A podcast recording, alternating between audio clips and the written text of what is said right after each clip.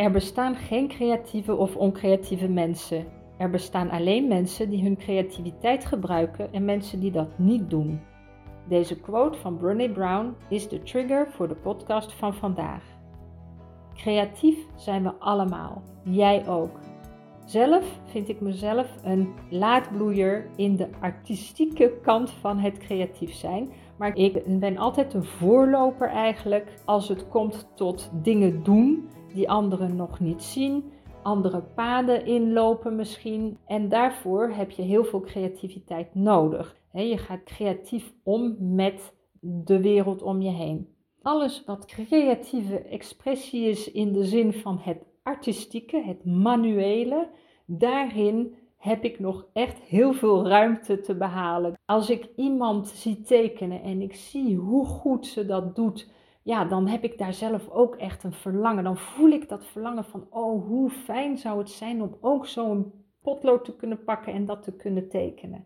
En ik ben benieuwd wat voor een creatieveling jij bent. Want we zijn echt allemaal creatief. Misschien voel je het niet. Misschien denk je, nou nee, ik ben echt niet creatief. Ik heb nooit ideeën en ik kan ook helemaal niks met mijn handen. En de creativiteit hebben we echt allemaal tot onze beschikking. We zijn gewoon echt allemaal creatievelingen. Eigenlijk als we iets met onze handen willen kunnen uitdrukken, een zelfexpressie of een expressie iets in de wereld willen neerzetten, creatief iets neerzetten en dus creatief realiseren, dus de artistieke kant van ons zijn willen ontwikkelen, dan zullen we sommige vaardigheden moeten ontwikkelen.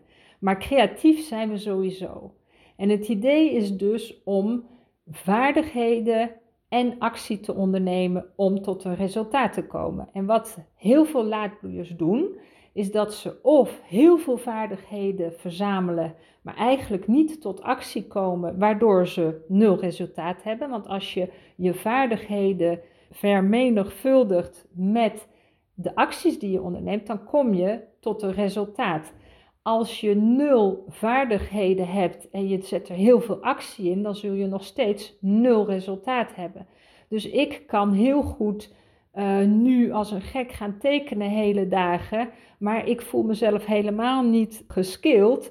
En dus uh, zal het nog steeds ja, nul resultaat opleveren. Dus het gaat er wel om dat we uh, de vaardigheden leren en dat we er daarna mee aan de slag gaan om onszelf te verbeteren of om onze resultaten te verbeteren. En het gaat niet eens zozeer om het resultaat zelf in de zin van het competitieve van het resultaat, maar meer van de tevredenheid en het voelen dat we happy zijn met wat we hebben neergezet. En heel veel laadbloeiers houden zich tegen doordat ze heel erg naar anderen gaan kijken, ze zichzelf gaan vergelijken en zichzelf dan minder waardig voelen tegenover wat er geproduceerd wordt, tegenover het resultaat. Maar het doen, hè, want uh, met laadbloeiers willen we gaan doen wat we altijd al hadden willen doen en zijn wie we altijd hadden, hadden willen zijn.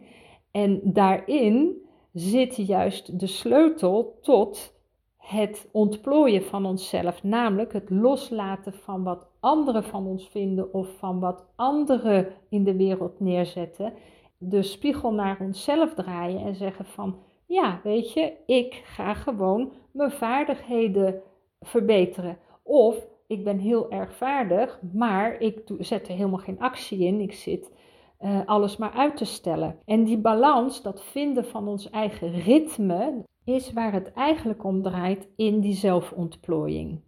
Op zondagavond kijk ik bijvoorbeeld heel graag naar project Rembrandt.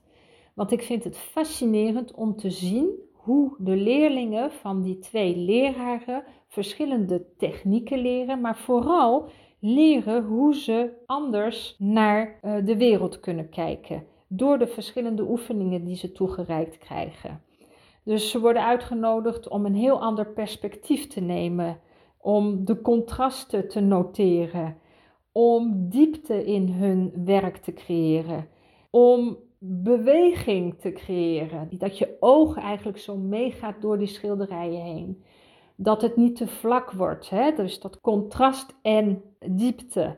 En dus ook een sfeer. En dan ook nog alle lichtvallen. Hoe het licht valt. Waar valt het licht? Waar zitten de schaduwen?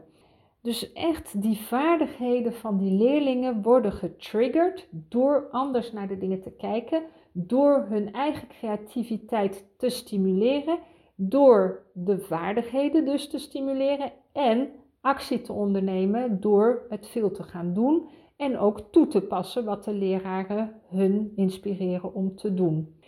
En ik vind dat gewoon inspirerend om dat ook als uh, laadbloeier, als artistieke laadbloeier die ik van, ja, dat ik van mezelf vind, om dat te gaan stimuleren en daar inderdaad die vaardigheden in te verbeteren en daar dus ook de actie in te zetten. En ik merk van mezelf dat het moeilijk is om elke dag een uur te gaan zitten bijvoorbeeld met mijn potlood, een papier en iets wat ik zou willen reproduceren. Omdat ik voel dat het me moeite kost om dat te gaan doen en dat het al een heel ding is om ervoor te gaan zitten. Heel vaak doe ik het dus niet. Terwijl ik op andere vlakken juist heel veel dingen onderneem.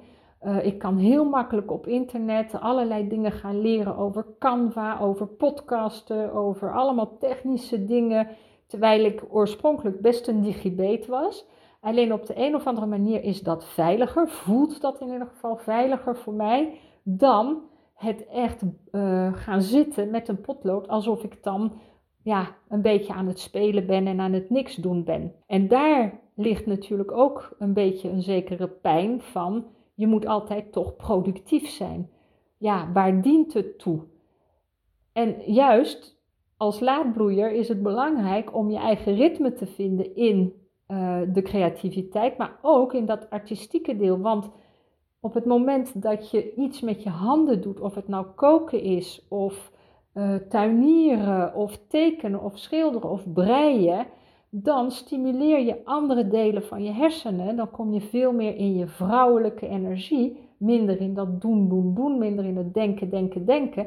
En vind je dus een betere balans tussen die twee energieën, waar we het in een andere podcast ook alweer over hadden. Dus laadbloeiers gaat om de balans vinden tussen die twee stromingen, tussen het doen en het niet doen, tijd te investeren, echt, hè, want tijd is echt onze kostbaarste valuta, om die ook te investeren in het uh, misschien niet productief zijn van wat we in de wereld zetten. En dat is wat ik uh, met jou wilde delen vandaag. Hoe plaats jij jouw creativiteit? Misschien ben jij heel erg artistiek bezig. Krijg je daar ook voor betaald of niet? Uh, gaat dat makkelijk of niet? Uh, hoe creatief ga je om met de wereld om je heen?